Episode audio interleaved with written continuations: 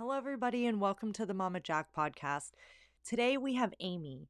She is a certified life after baby loss coach, and she is going to take us through her journey with loss of her own and how she got through it.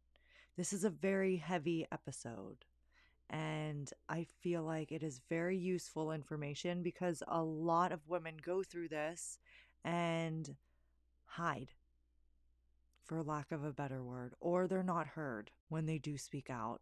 And I feel like this is a very important topic to listen to and to talk about because there needs to be more awareness around it. As much as it hurts us all to think about this, and as parents, it's really hard to listen to some of these stories, but it's also very important and it is a part of parenting. And without further delay, here is my interview with Amy. I am trigger warning this. It is about child loss. Her journey is one of strength, and she uses that strength to help other people that have been through her situation now. And that is beautiful. Hi, Amy. How are you? I'm doing well. Thanks for having me on. Yeah, for sure. I'm so excited to have you. So, let's get into your story. Tell us about yourself. Well, where where to start?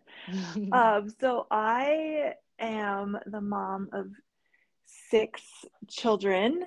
Um, my oldest right now is 19, and my youngest is five, and every age in between. And then I have two babies that are no longer with us that passed away during pregnancy. So they are very much a part of our family. Um, we kind of keep them with us every day, but I would have to say, yeah, my motherhood journey is kind of in two halves. So my first four pregnancies were easy and good, and you know everything went smooth, and my last four um, were just kind of a roller coaster.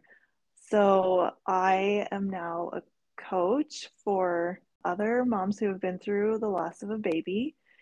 And I feel like it's just been kind of this kind of bad things that happen to us. I we've just used them to I don't know to help other people yep. and to help you learn others. about yeah learn about grief and and all of that. First and, of all, can I say eight pregnancies, girl? Yeah. Yeah. Oh my god, I did two, and I was like, nah.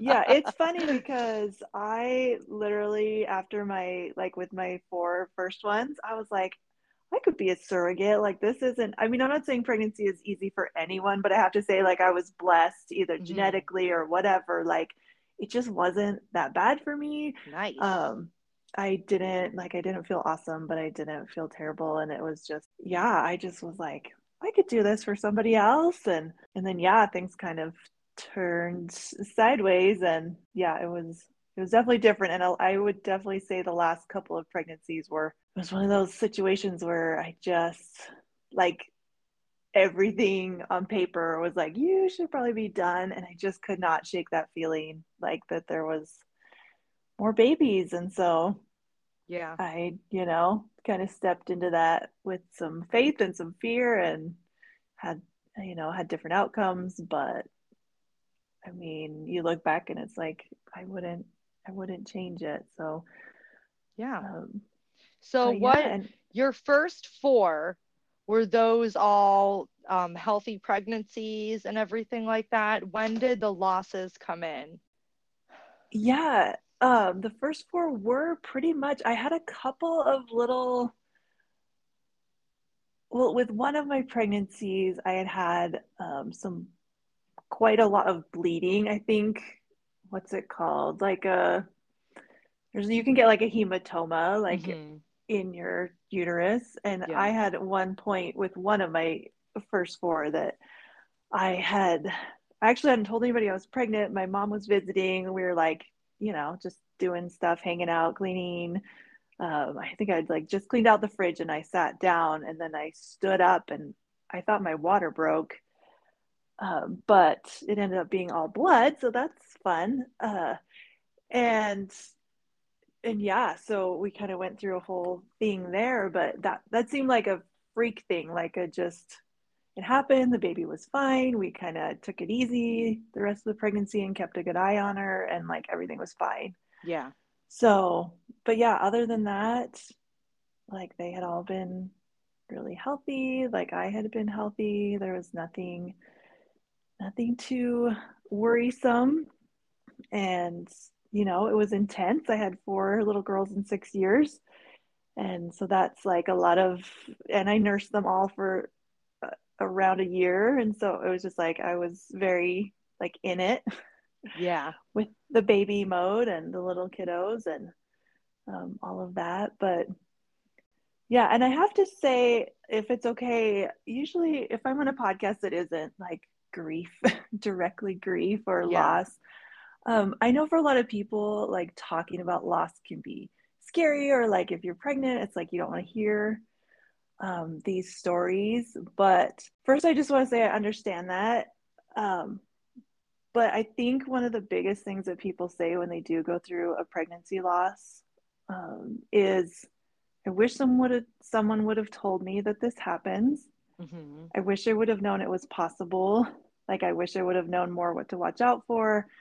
Um, and different things and because it, it feels really lonely yeah. And but it happens to like one in four known pregnancies. Yeah, I was going to say it's pretty common. Yeah, it's very common, but we don't really talk about it. So I just want to like gently say to anyone who's like, I don't know if like it's not contagious. Talking about it, I don't think is going to cause anything or thinking about it or worrying about it. Like, I don't want to worry anyone. Um, but yeah, I just think it's something that if we we're a little more open about, that it actually helps everyone if we can just understand it whether or not we go through it like we definitely know and love somebody who will or has um, so i just want to like put that out there just to put people's minds to rest if they're like i don't know if i want to hear yeah and most this. likely they go through it silently right because not mm-hmm. a lot of mm-hmm. people share that and i think it's something important to bring up because it is a part of life and these are things that people go through and you know just even like what to say when it happens or you know what happened during the pregnancy. Honestly being pregnant is you know it is what it is. Like you don't know what can happen. You could be mm-hmm. perfectly healthy like and it's just you know but also like not to sound a certain way that's kind of parenting as well right? Like you can have this idea that everything's going to be okay and healthy and whatever and then it can totally spin you around. So the whole process of having a child pregnancy through even them growing up is always kind of the unknown. Even if you feel good and everything like that i don't want to scare anybody either.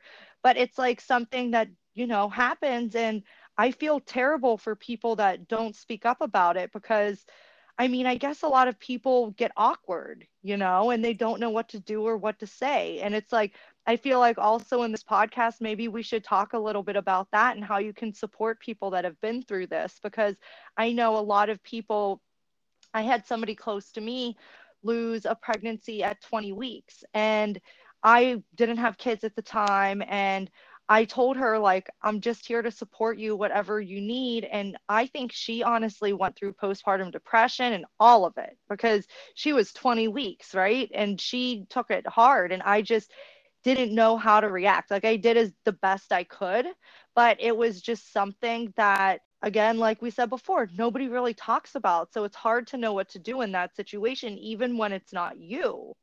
So yeah. I'm sorry to interrupt. Keep going. Go ahead. Oh no, I love it. You're you're right on. And I think it's like it's society at large. It's kind of a I mean, in history of yeah, I think throughout history, people expected to lose children. It's just kind of recent that we think you have sex, you get pregnant, nine months later, a healthy baby comes out. And so there's a lot of things we do, like we don't tell until after the first trimester, which is kind of funny. It's like we kind of expect the best, but we also are like, well, you shouldn't say anything. There's just a lot. Yeah, there's just, even when we talk about like we lose a baby, it's like you don't really lose a baby. Like, no matter how small that baby is, that baby has to come out of your body. Like, it is a process, it is a birth. But in our heads, it's like, well, we don't want to think about that because that's sad. Yeah. And so, yeah, when you think about like a 20 week baby, um, I actually volunteer and help when babies are stillborn in the hospital. And I mean, they're like the most precious little dolls. They're so cute. And those parents, like they there's labor, they're like everything, and even their milk will come in. Mm-hmm. Um, there's all these things like your body doesn't know that your baby died. And and so I think, you know, we kind of just want to shield ourselves from that. And again, we don't want to we don't want to be afraid or it's just hard to think about. So yeah, we just don't talk about it. We don't have really good language around it. And so yeah, when you go through it, it does feel like really lonely if you don't know like hey, there's a ton of us out here and we have resources and we can help you and it's it's one of those things i'm sure you've heard this with other like parenting challenges but it's like the worst club with the best people yeah because it's such a part of our hearts and our families and it's just such a unique kind of grief where you like lose the person you love before you really get to meet them. And so yeah i just like i said i feel like the more we can be open about it and share our stories the more we can connect and um, do better. And i think it has been getting better. Like if you look at the news and stuff like there's a lot more even celebrities or people who really do share um, that they've they've been through this. Yeah. Um, what's her name? Chrissy Teigen. Is that how you say her name? Uh-huh. Do yeah. you remember her whole thing with that? Yep. Definitely. And I remember she was getting bashed pretty hard by some people. And I was like, why? This is what happens, guys. Like, I, when she shared that whole process on Instagram and her social media, I wanted to stand up and clap because I wanted to be like, finally somebody's giving these women that have gone through this a public voice you yeah. know because you don't hear about it. Like i don't i don't mean that as in like to be to not care about her situation because it was horrible right? That it's mm-hmm. always horrible. But like finally there's light being shed on it. Like there's people talking about it. And it was like such a quote taboo thing for a celebrity to talk about. Like mm-hmm. i i honestly feel like she's one of the first people that have ever put it out there like that. And yeah well and in the moment and i think a lot of the pushback which for anybody who doesn't know she was pregnant and then i think she had like yeah some bleeding problems they were trying to get under control and in the end just couldn't. Mm-hmm. if she kept the pregnancy she was probably going to pass away. So their little baby had to come out and but even taking pictures because like people don't know that you can take pictures of your baby and you can make those memories and you can like grieve out loud. It's kind of like we have this idea that it should be quiet and private and there's a right way to do it. And there really really isn't. And i think for so many lost parents it's like you don't get to gush about your baby and you don't get all the congratulations. Our fifth pregnancy was also like just fine and nothing really concerning, but I guess I could just dive into that and then finish my my point. But yeah, she we were having our fifth daughter and everything was going great. We were getting ready to go and my mom had flown into town. We were like, we went on this big hike because we thought, oh, we'll walk you know, walk the baby out. Yep. And, um, just just nesting, just doing all the stuff because grandma was there, and I was like, oh, all these little things I want to do before I have five kids, which is like a little like scary, a little overwhelming. um, and then I kind of thought I had felt contractions, and so I was like up in the night thinking like, oh, it worked. Like we're gonna have this baby by morning. Like it's gonna be so fun. And but then my contractions didn't go anywhere. And so I went and laid down. And when I woke up, I was like, you know, I really haven't felt her kicking for a, while. And then I tried to think back to the day before, which again had been like so busy and so like we had done so many things. And um, so I was like, I don't know. so we we called into the clinic. Like I was supposed to have a doctor's appointment the next day. So I was like, oh, maybe I'm overreacting. And that's what we do, like as women. We just like downplay our, you know. Yeah, of course. We tell ourselves we're some yeah, we're we don't know what we're talking about. Um, I wasn't worried. I just was like, oh, that's weird.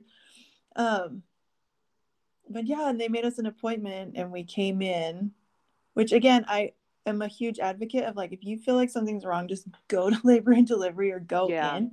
Because even yeah. my doctor's office was like, oh, just they made us an appointment for like it was probably 10 a.m. when I called and they made me an appointment for like 2:30 in the afternoon. Like they didn't even say, which is probably their like bad advice. They didn't weren't like come in right now and get checked. Um, but I think yeah, just go in. Uh but yeah, so we ended up going in and we had a different doctor. It wasn't our regular doctor. And he did the Doppler. We kind of just, you know, did the small talk, did all the stuff, and just told him what was going on. And he did the Doppler, and there it was quiet. And then they wanted to get it. They have like a little in-office ultrasound machine, and he got that, and he, you know, also quiet.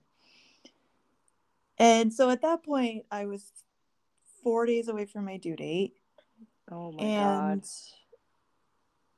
You know, you're not, it's not like they just can't find the heartbeat. Um, we kind of saw what was happening. And, but then they sent us to the hospital to like the big ultrasound machine. And I remember like they turned off, you know, they have the big screen. Sometimes they have like a big screen so you can see when you're laying on the bed and they turned that off and just again really quiet and i remember right before we had gone in there they had us in the waiting room. And just kind of luckily my husband was there. Usually i went alone but luckily he was there that day because i thought because you know i was like i think something's happening. Um, you better stick around. So he was with me and we both just i mean everyone reacts differently but i i think we both were just kind of in shock and kind of quiet and also just thinking how how do we tell like our little girls were nine eight six and 3 mm-hmm. um, they were so excited for their baby sister and it's just like how do we tell them what's happening or kind of we're just like what is happening so of course, finally they said, you know, she doesn't have a heartbeat. She's passed away and we're going to need to induce you. And I think they were also in shock because they, we lived like two minutes from the hospital, but they took me right back to like get into a gown and all get ready to get induced. And like looking back, I could have gone home. Mm-hmm. I think that's another thing that a lot of people don't realize is like you have more time like well in some cases like you just have more time than you think and i didn't even think like oh i should go home and talk to my kids and pack a bag and get a toothbrush you know and process yeah. for a second. They didn't say hey go home and process and then come back in the morning. They just were like let's do this. Um, so i stayed at the hospital started getting ready to induce. My husband had to go home and tell our little girls and tell my mom what had happened. I had known of some people who had had a stillbirth before, and I knew that they had taken pictures, which I think was my point. was like, yes, you can make memories. Like you can saying like if you lose your baby at any point in time, even teeny tiny ones, you can see them if you want to. They're beautiful, they're amazing. Like I have held a 13 week baby and it had like fingernails and toenails and sometimes you know there's it's not always like pretty i guess but mm-hmm. i mean i just think they're beautiful miracles. Um, but some people don't want to like some people really just want to not and that's okay too. Um, but yeah it is it's a birth. Like when you are 39 and a half weeks you give birth. And that's kind of what i did was I told myself, okay, like I had been induced three other times for different reasons. And I was like, okay, I know how to do this. I'm just going to do this and get her here. And we, you know, my mother in law had bought her some little outfits. And we just kind of, we were just looking through the outfits and looking through because I had all this girl stuff, you know, mm-hmm. all these baby clothes we'd just taken out and we'd just washed and we're putting away. And the nursery was ready. And I'd gotten a new crib because our last one was like a hand me down that had been through four babies and mm-hmm. I was like, I'm going to get a new crib. And I was like, I always remember being nine months pregnant, putting this crib together by myself because I just like, I'm kind of a do it yourself kind of gal. Mm-hmm. and I didn't want to wait where my husband was busy or something. He was out of town or so I, I just remember being hugely pregnant, putting together this crib. And then it's like, yeah, now what? Like we had the car seat in the car, everything. Um, so yeah, we we were able to have her. She came in the middle of the night and she was beautiful and perfect. And in our case, we think that the placenta had just separated mm-hmm. um, partially enough that, you know, she couldn't survive it. And so I think that the what I thought was contractions was just maybe I don't know, something happened in there. Mm-hmm. But yeah, we we got to spend a little bit of time with her, not very much. And I always tell people too, like again, you can spend like we only spent a few hours really, but we did take pictures. We did have our kids come and meet her. I know that's a question a lot of people have, like should should I tell my kids? Should they come? Should they, you know, how do you explain this? There's like a lot of questions around that. But for us, I think it helps them to see that the baby's real mm-hmm. and helps them to process and gives them at least that one little memory that they have. Like we have a picture of them with their sister, and like one of my little girls didn't want to hold her.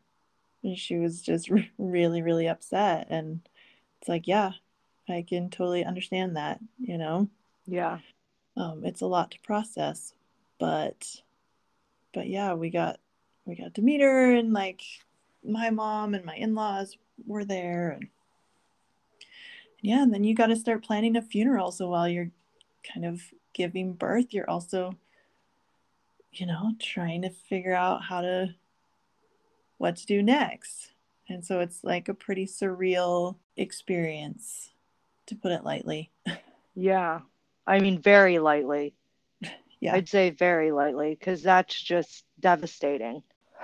What were your like going through labor and knowing this? Like that's what always gets me when i hear about this. My heart just feels ripped out whenever i um think about it you know because your your body works so hard for so long. And it's mm. like why you know how did you so i guess that's my questions. How did you get past the like whys or and i don't mean this to sound any certain way but did you feel guilt around it in any way? What did that look like for you?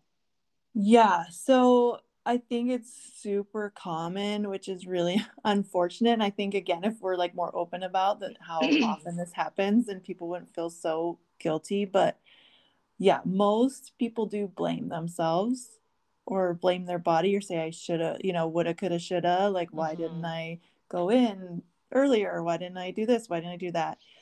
And so for us, like I said, we had been so busy that day before. I wasn't kick counting. I didn't really feel, I don't know if I felt guilty about that, but I would say to anyone listening, like there are some great apps for kick counting, and some stillbirths are preventable. A lot of times we have this idea that it just happens, like it's just this thing. But I think if you go to like count the kicks, there's a there's some great resources but but we had gone on this really bumpy four-wheel drive road out um, to this overlook and that's something like my family we're super outdoorsy my husband had like you know we're, we got four-wheel drive this isn't abnormal mm-hmm. um, and actually i was kind of like well maybe this will bounce the baby out you know and so we had gone on this really bumpy road and i remember just being like really really pregnant going over a really bumpy road and thinking, oh, like I should get out and walk because this is a little, you know, yeah, much on the bladder, much on my stomach. It's just,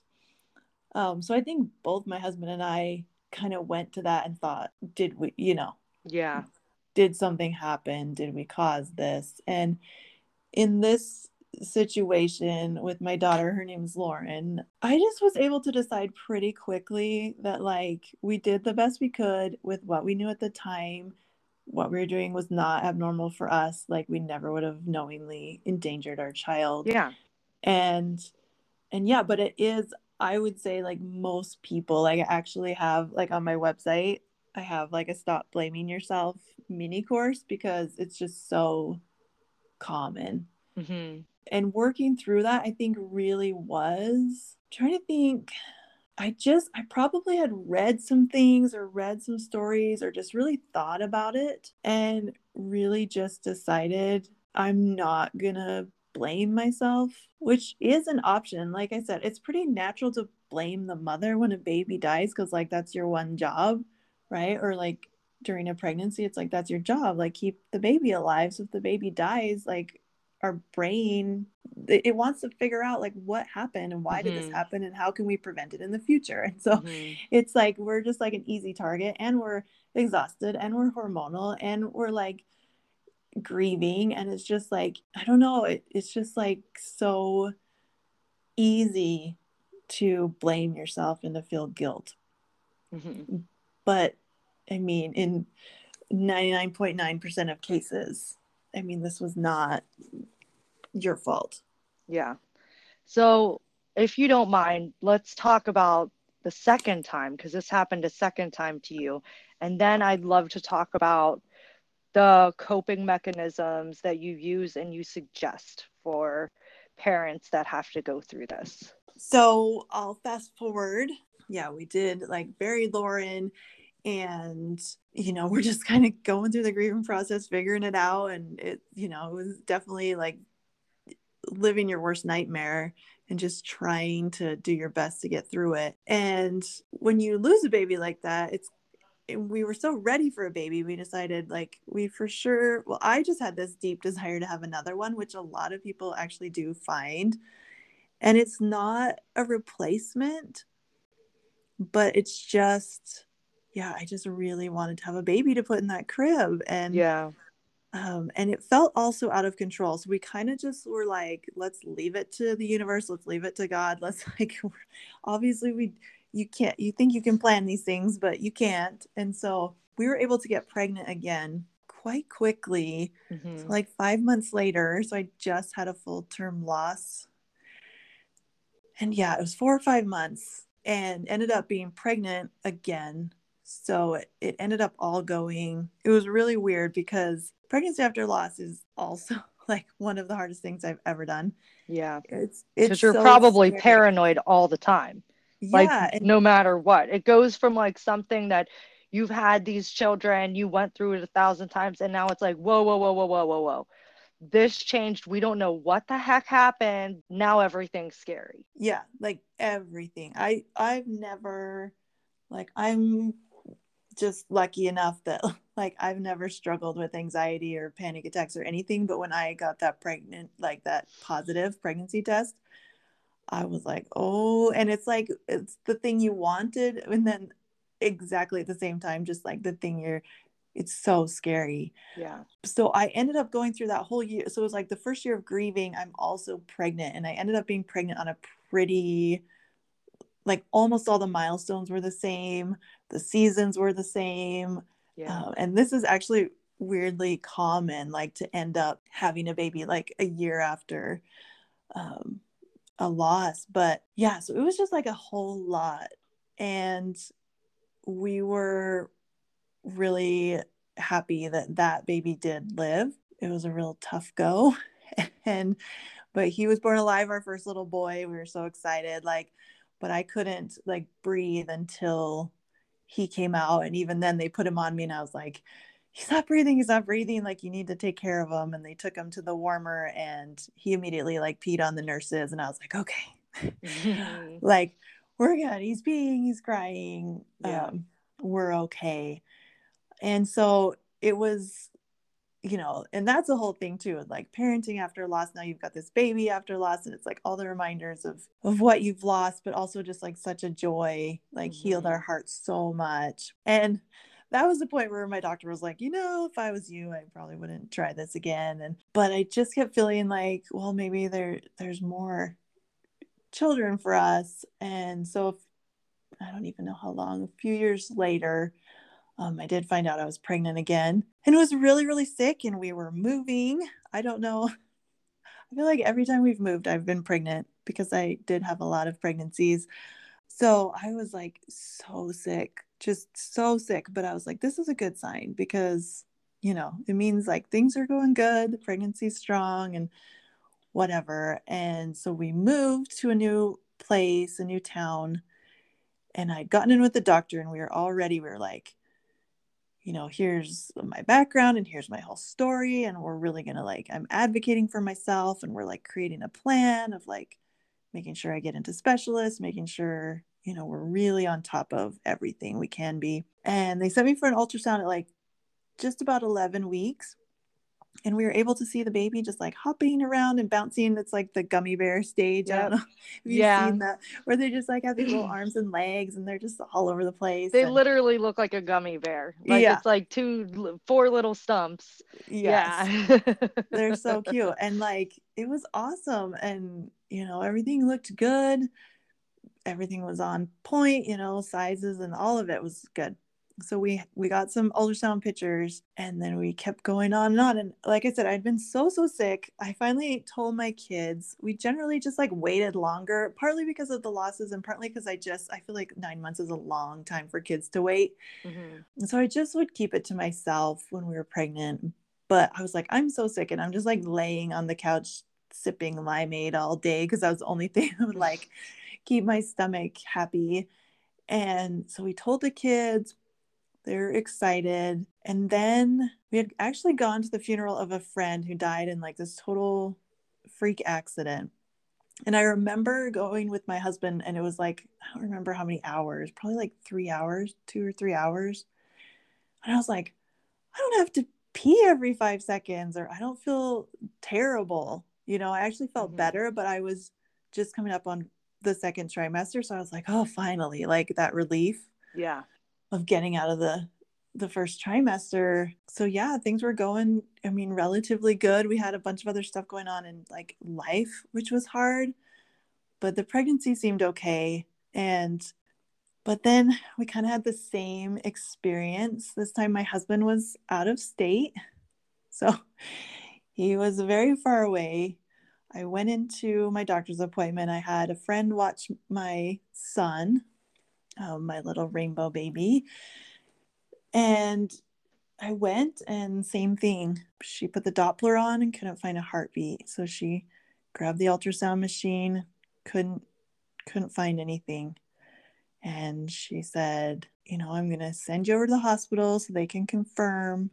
I can't tell you anything until they confirm it, but I mean, I'd been through this before and I was just, but I was in shock for sure that first of all that it's happening again that it happened right now um, that you know everything had looked fine and then all of a sudden it's not fine. And i mean i remember just so we live in one little town and the hospital's in the next little town over. It's like 15 miles. And i remember just like crying trying you know driving trying to be safe obviously but just mm-hmm. being like yeah just in tears yeah, it's like Groundhog's Day, but you're alone this time. Yeah. Yeah. Yeah. And I had to call my friend and be like, I think we lost baby. I have to go to the hospital. Can you keep, you know, can you watch my kids a little longer? And um, so yeah, I just went to the hospital and they they had confirmed everything and they did take some pictures for me and then kind of had to go home and tell my kids. I stopped on the way home and got some little stuffed animals to kind of maybe somehow soften the blow a little bit. But yeah, I had to sit them down and just tell them what had happened. And that was not fun. For them, it's like it just, you know, they just found out about it and now it's gone. How so, how far along were you the second time? So this was 14 weeks. Okay. So you so did they do a D&C or did you have to give birth? Yeah, so that's that was the question and I think again for anybody listening who's been through this just giving yourself so much grace because at that point I had been helping in the baby loss like community and doing so much and like knew so much but I still I felt like the only options the doctor gave me was surgery, which I was right on the edge. So once you're in the second trimester, it gets a little trickier mm-hmm. um, with having surgery. And then, or to just like be at home and do it myself, which I didn't. I was really scared to do because I didn't want to like I had a toddler and like I had all these kids and I was yeah. alone and it's like I don't want to do that. So I had talked to a friend. So what I had was called a missed miscarriage. It means like your your body, you're not there's no like symptoms it's just mm-hmm. the baby has passed. And that's actually really common. Um, and I know a lot of people feel really bad, like, why didn't I know? Or why did my body still feel pregnant when I wasn't? But yeah, it's it's really common. And the thing is, it can take weeks sometimes. And so I like when I've helped people in the hospital, a lot of times they've come in for their anatomy scan and like the baby passed away like weeks before and is much smaller than they expected. And so that can be really tough but yeah so i just had to decide and and i wanted to wait till my husband came back so luckily i had a one of my sweetest friends came and stayed with me and just in case something happened. But yeah i wasn't like cramping i wasn't bleeding like nothing was happening and we just ended up deciding to do surgery because another friend I had talked to who had had like multiple second trimester losses, she had said that like you don't want to just be walking around waiting and wondering, yeah, how long is this going to take and how bad is it going to be and and yeah, so I wish I would have been given the option to give birth to like be induced and be able to see the baby, but I I just wasn't. And you know, I've had to make peace with kind of a lot of those parts of my story because I I ended up going in for surgery. So my husband got home, I think like a Thursday night, and Friday morning we went in, and the, it happened to be Friday the 13th. And looking back, probably not not the best day to go and do that. But yeah, my doctor was kind of like, you know, it'll be 20 minutes. You'll be home in time for breakfast because, of course, you're fasting and mm-hmm. for the surgery. And so I I went to sleep and when I woke up, it was kind of like in the movies, was laying on my back looking up at the lights and the doctor was saying, "Amy, we had some complications. You lost a lot of blood." And we're going to take you over to the hospital because I was in like a surgery, you know, outpatient surgery place. Yeah. Attached to the hospital. So they were going to wheel me over um, and i guess what had happened is like immediately when they started i started hemorrhaging. And i can't even even talking about it now. I think there's like definitely some trauma like in there i still need to work through but they said yeah i basically immediately started hemorrhaging and they spent 90 minutes um, just trying to get the bleeding to stop. Uh, i think i ended up with three units of blood. And just couldn't like I had no blood pressure at one point. Dang. So I was in the hospital and they, you know, the cuff is taking your blood pressure every however many minutes and it, you know, all the alarms started going, all these doctors start rushing into my room, like my husband's of course just terrified and um, it was it was pretty rough and so we kind of just stayed there and rested, got me some more blood. Um, I do, I'm like a woman of faith, and we we had a friend come and help give me a blessing, like do a special prayer for the sick and help me. And I feel like after that, I kind of started to, you know, rally and get back and um, feel a little more alive, I guess. And yeah, and we also had wanted to do the surgery because I thought, well, we can send, you know, the baby, which that's another one. A lot of times, like the doctor, she she kept calling it products of conception, and it's just kind of like there's no good word to describe, you know, what happens during surgery and your what happens. But we wanted answers. Like I really wanted to know the gender, mm-hmm. really, really badly, And because I didn't want to have to call my baby it or whatever, mm-hmm. you know, for the ever I wanted to be able to name them. And so we decided that if we did surgery, then we would have like all the information, we could get the information we needed. So I kind of went home and was trying to recover. I couldn't get out of bed for like a week. I couldn't stand up, right? So I read all the Anne of Green Gables books, which I actually, I'm Canadian and Anne of Green Gables is super Canadian, and I had never read them. And like, spoiler alert, but I did not know that Anne also lost a baby. Oh wow. Um, so, so I'm sitting here reading like book three or what I don't even remember which one because there's like seven Anne of Green Gables books, and I'm just crying and I just it's sad and it's hard and I feel terrible just terrible like between the anesthesia and losing all the blood and yeah all of it it was just like really rough and on top of it we had had like we had just moved and this like the finances had kind of fallen through with our buyer. It was just like this whole thing and i just thought how how can everything be so hard right now? Like this is just rough. Yeah. Um, when it rains it pours right? Exactly. And yeah and it just didn't seem fair and i think for that one like to be honest i I was super mad. Like with the first loss, I was like, okay, like I can find peace around it and like this happens. And like I had a lot of, I had a lot of peace, to be honest, like in the devastation. Mm-hmm. But yeah, I just, I was able to find a lot of peace. But this one, I was like really mad because I was like, this is not fair. It's yeah. really not fair.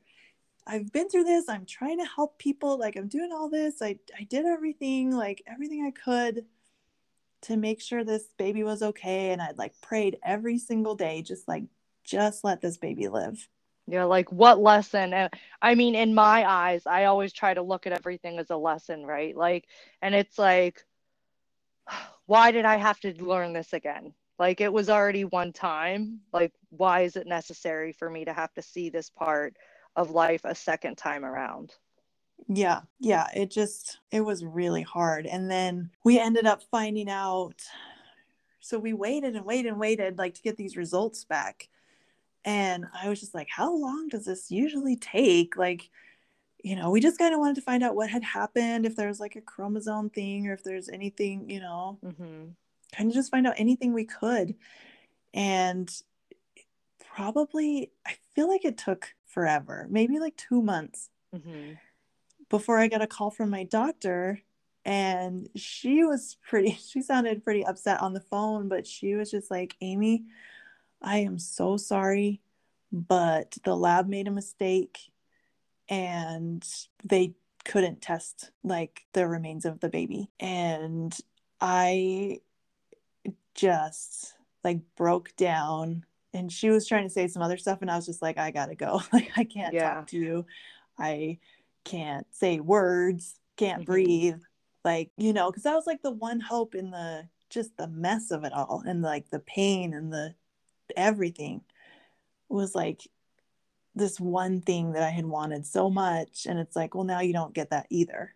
Yeah. And so that was like devastating. And then i started down a road of like you know i was like I did that surgery and went through all that stuff so I could find out the gender and then we didn't even get it and like and I didn't something that was really hard for me was just they didn't offer like I don't know what happened to that baby which we named River.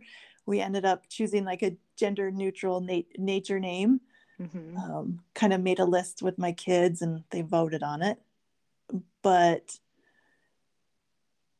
yeah, I kind of was like, well, some places they they have like places they bury babies some places they'll offer them back for cremation some places like there's options but nobody gave like nobody said anything and i think in my shock and in my like physical situation and in everything like i didn't think to ask. Yeah. Like what happens next? Mm-hmm. And so I felt really terrible about that for a really long time. And yeah, I had a lot of like really, I was just like awful to myself. I was beating myself up, feeling like I had made a mistake, feeling like my faith was really kind of rocked because mm-hmm. I was just like, well, what the heck? Like, what's the point in any of this? Um, so I kind of like was throwing a tantrum about that, you know, inwardly. On the outside, I probably looked fine-ish. I would say having a miscarriage like that was different than the stillbirth. Like it, I always say it's not better or worse. Like you can't really compare them. Uh, it was just a, a really different experience. We were in a new town. Nobody knew we were pregnant. That's how I basically told like some of my neighbors yeah. the first time they heard I was pregnant was like, oh, she lost a baby and can you bring her some dinner type of thing. And so it was just weird. Like it just it was different. And I think my my girls I actually interviewed them on my podcast to kind of get their experience, like now that they're a little bit older. And they had said, like with Lauren, it's like they lost a baby sister. And with River, it was like they lost the idea of it. Mm-hmm. But it just like wasn't real yet. Yeah. Um, so yeah and that's the thing with with the loss of a child or a baby is you lose that future like you lose all your plans and all the ways you'd seen them in your life and then they're just not anymore. Um so yeah that was rough and that was rough. I think my kids were really scared.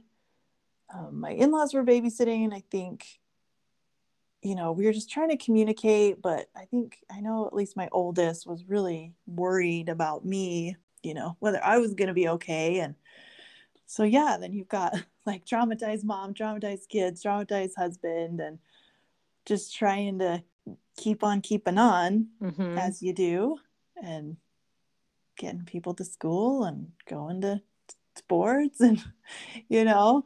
Yeah, so, you you couldn't just stop I mean, that's another thing with both of your griefs is you're a mom, you know, we can't just stop and grieve really. I mean, we have other things that we have to do for, we have to show up for our other children. So it's not like something that, I mean, I feel like that's kind of, it's kind of good in a way because it probably took your mind off of it when, so you weren't maybe so much obsessing all the time about it because I know, you know, I'd be obsessing, but then you probably had points where you just broke a little bit because holding that in, I mean, some point it's going to come out and help our kids. Like we have to fill our own cup, like we have to.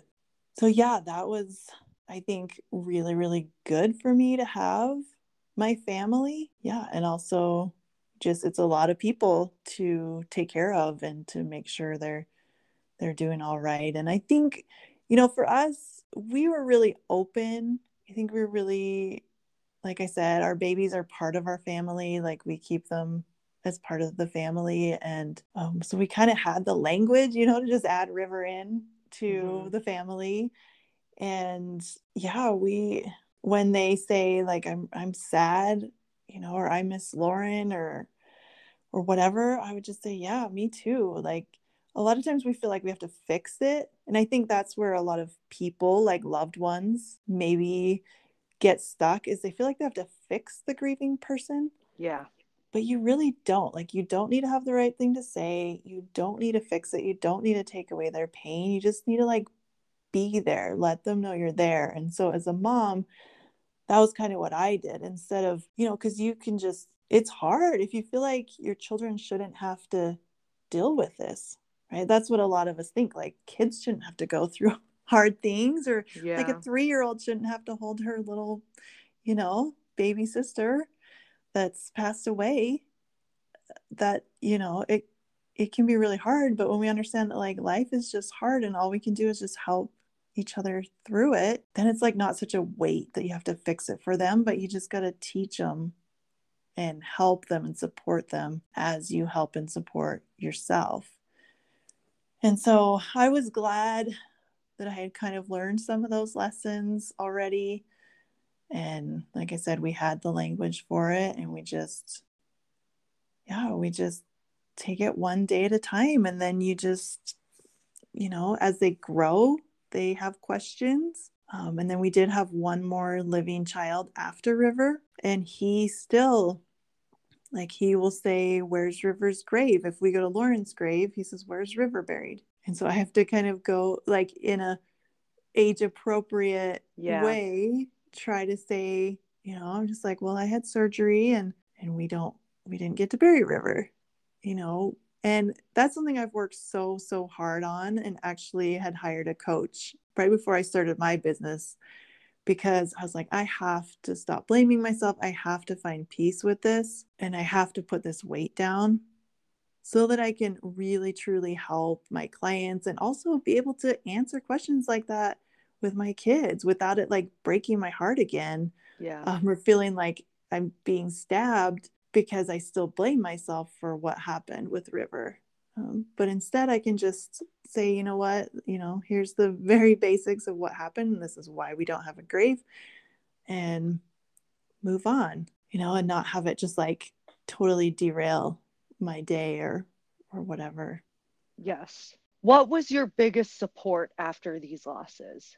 What would you say was your biggest support? I my biggest support, I mean, I would say I'm so grateful. Like social media is, you know, it has a lot of negatives, but it also has a lot of positives. And so being able to find other people who got it, like finding online support groups and meeting mm-hmm. people. For my first loss, we lived way out in this tiny, tiny town. Like there wasn't a ton of resources. So I was super grateful um, for online. And then I had just a few friends that really stuck with me. And a few friends were like put in my path that we became just like instant best friends. And I think it's quality, not quantity when you're grieving, because it can feel a lot of people that I talk to, it's it's like it can be this secondary loss when the people around you that you want to be your biggest support they just aren't able to like they don't understand they don't yeah. know the right things to say they want to fix you they're really concerned with like how long you're grieving or or, or they disagree with you know how you want to celebrate your baby's due date or whatever um, and so then they feel just like terrible. And I always tell people just if you have like one or two or three, like you know they're going to be there. You know that when they text you and say, How are you today? that you can actually say how you're feeling. Um, that is priceless. So I had one friend, we actually were pregnant, and we, neither of us, we had like been neighbors and we both had moved.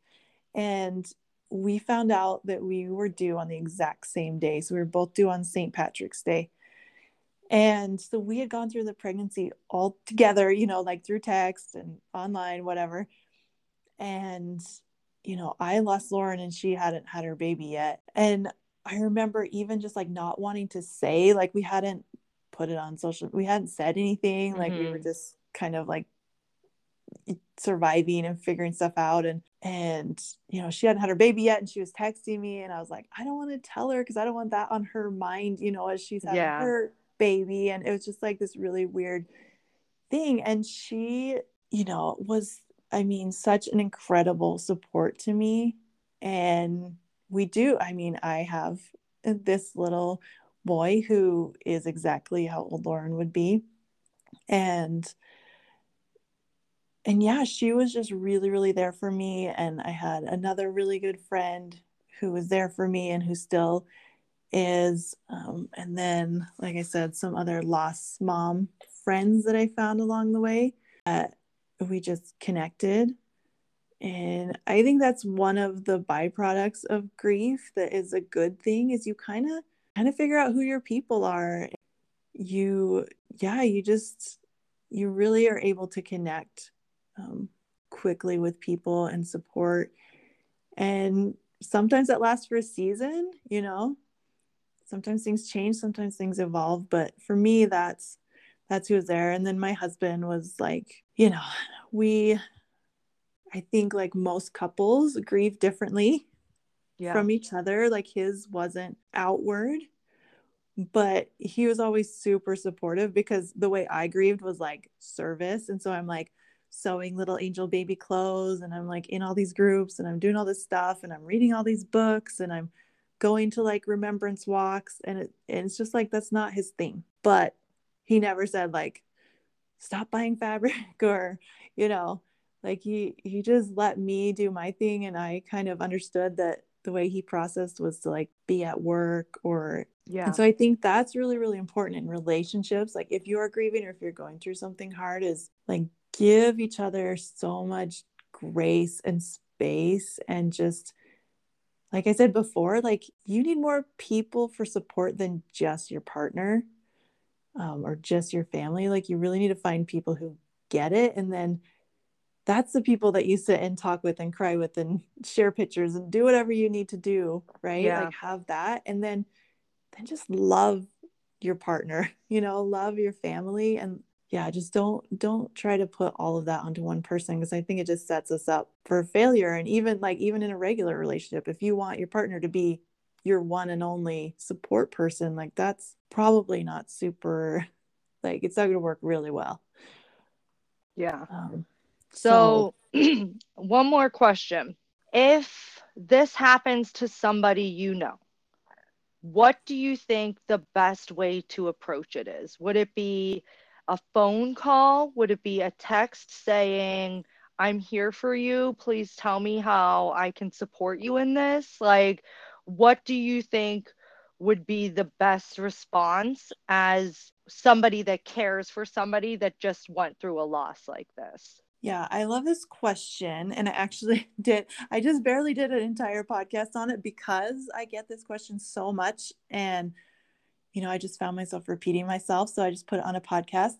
But well, biggest... give us the short and sweet, and then I'll post the podcast. Yes. Honey. Yes. Uh, oh, I'll give it to you. um, yeah, I think the biggest thing is, like I said before, you don't need to fix it so you, a lot of people are like, I don't want to say anything because I don't want to say the wrong thing.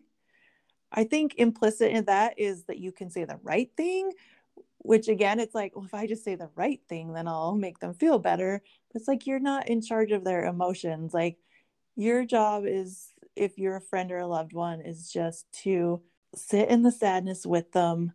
Um, don't try to fix it. And I always say something is better than nothing because yeah. a lot of times we'll try to talk ourselves out of it. I remember like we had a friend in the same town who lost baby at around seven months. And I was like, I don't know, like we're acquaintances, but I'm not close enough. And I was like, I want to take her some flowers. And I was like, what if she doesn't like flowers? What if, you know, what if it's weird that I just show up on her doorstep? And then like time went by and I was like, what if it's too late? like, have you ever, you know, I feel yeah. like this is common. Like we kind of, we have this desire to help and then we talk ourselves out of it, which is so weird. But so my other thing is don't I wouldn't ever ask anybody like when we have that phrase like just let me know how I can help or let me know if there's anything you need. Um, it sounds so kind and yet even on a good day most of us are not ever going to be like oh I need a help. meal like I need a meal come let me cry on your lap you're just yeah. going to be like no I'm fine so you yeah, think like just I have a doing of something. laundry. Let me call my friend and tell her to come help me with it. Yeah, no, like I'm just gonna sit here and struggle with it. So when someone's grieving, like they don't know what they need. They're mm-hmm. just heartbroken and overwhelmed. And so for us to put it on them is I just don't think it's the best way to go about it. And it it really like we want to connect, we want to help. I feel like kind of putting it on them it actually disconnects in a way.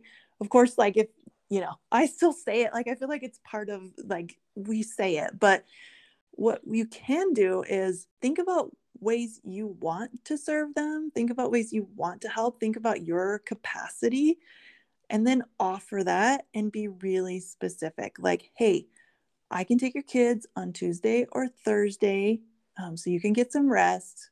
Mm-hmm. Which one's better for you? Or, yeah, hey, I'm going to order pizza for you on Friday. What kind do you want? Mm-hmm. um, or you know or i'll walk your dog or i'll you know there's no right way a lot of times we think it's like casseroles and flowers and everyone kind of like inundates the people the first week and then kind of everything stops and so i think being there when the casseroles stop coming is really really important mm-hmm.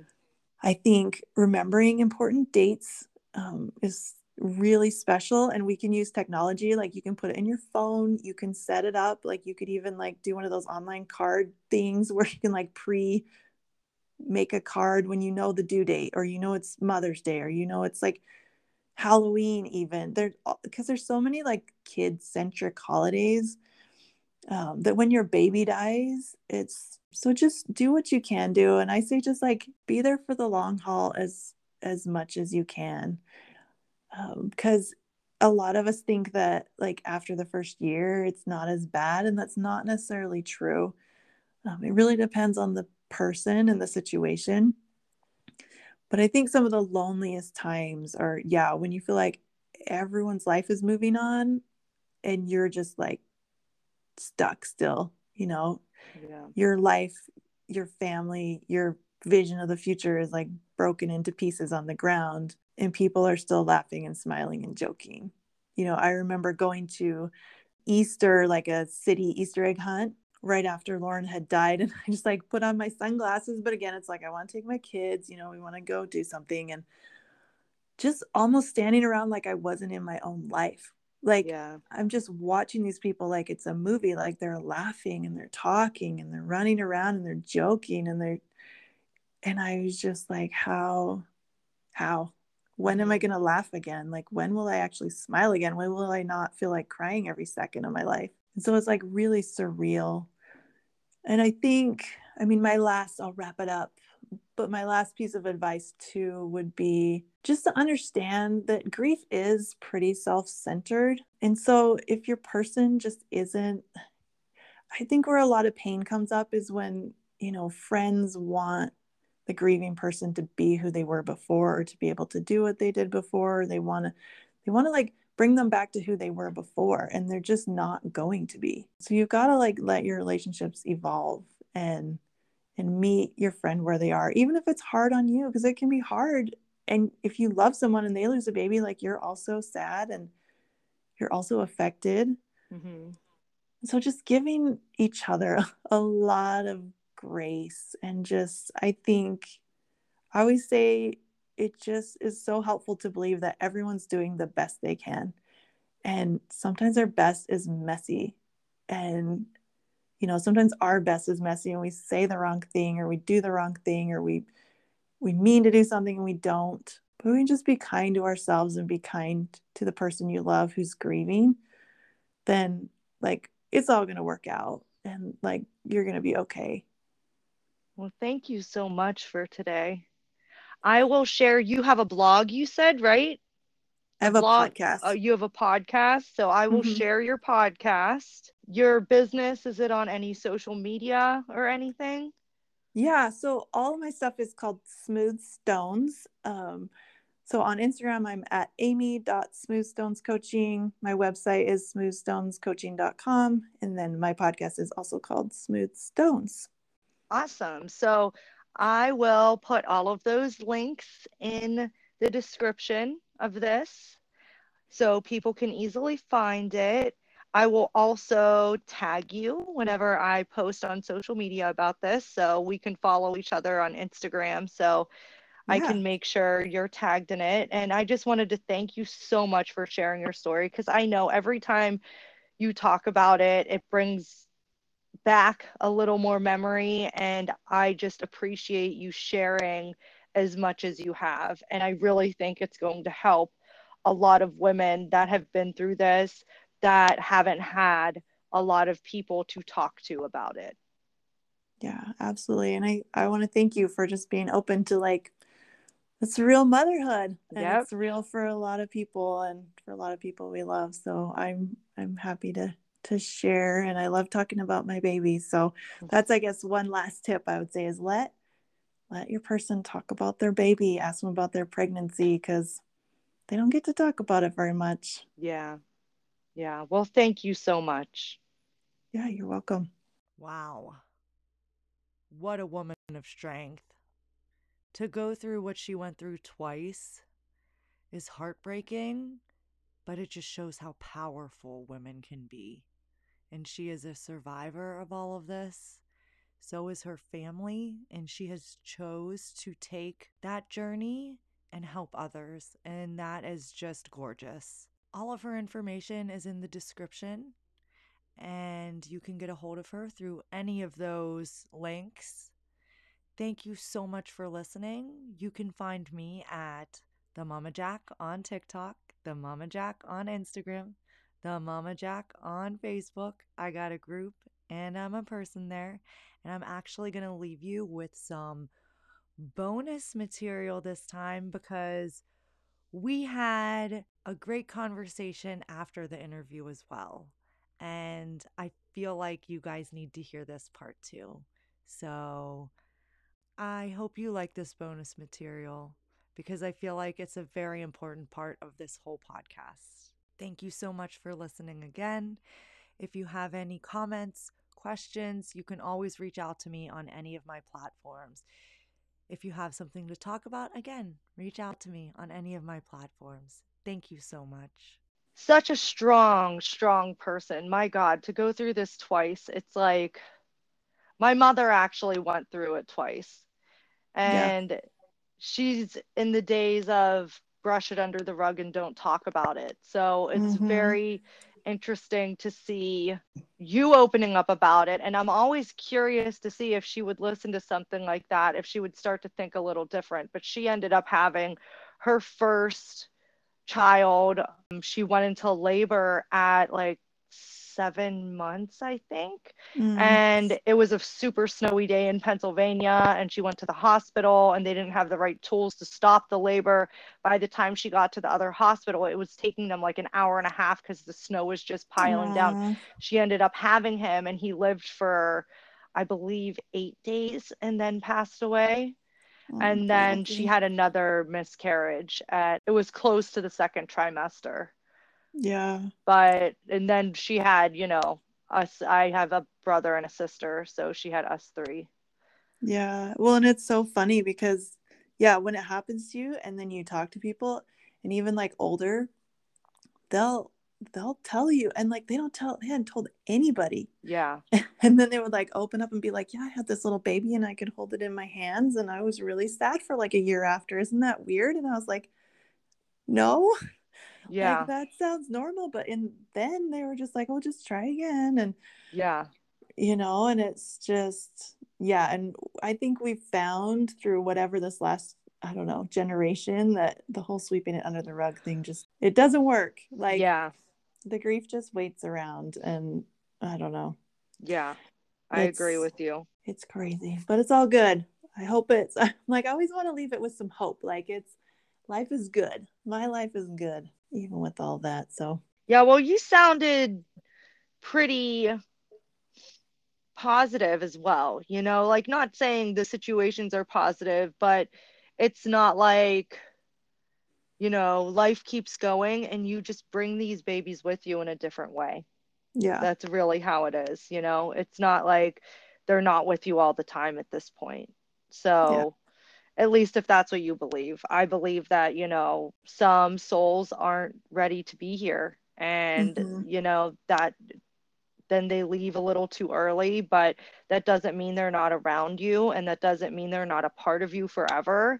And it's, you know, you see so much beauty in that. And I feel so much comfort, even with the people that I know that have passed away, like older, younger, like they're always there with you, especially yeah. a child, because you literally have part of them inside of you. Exactly. Yeah, it's been so interesting. I don't know if, you, yeah, I'm, I need to get more people, but I've like interviewed, I'm trying to interview people from like all different beliefs and mm-hmm. religions mm-hmm. and like how do they, because it's kind of like we have you know maybe like some doctrine or whatever they believe about babies and what is it like in practice and like how does it how does their culture affect their grief and it's like so interesting yeah um just to well, hear i wasn't raised the way that i think now but i definitely have like a spiritual side of me now that I never had before. And that was after my mental breakdown I had. I mm. kind of had a little bit of an awakening. And it's not your classic religion type. It's yeah. very, you know, but I can tell you from experience and from feelings I've had that in my experience, they're all still around us and they're all yeah. still looking after us. And when you think about them, it's them popping into your head. It's them yeah. being like, hey, you know, it's like that's my reassurance and it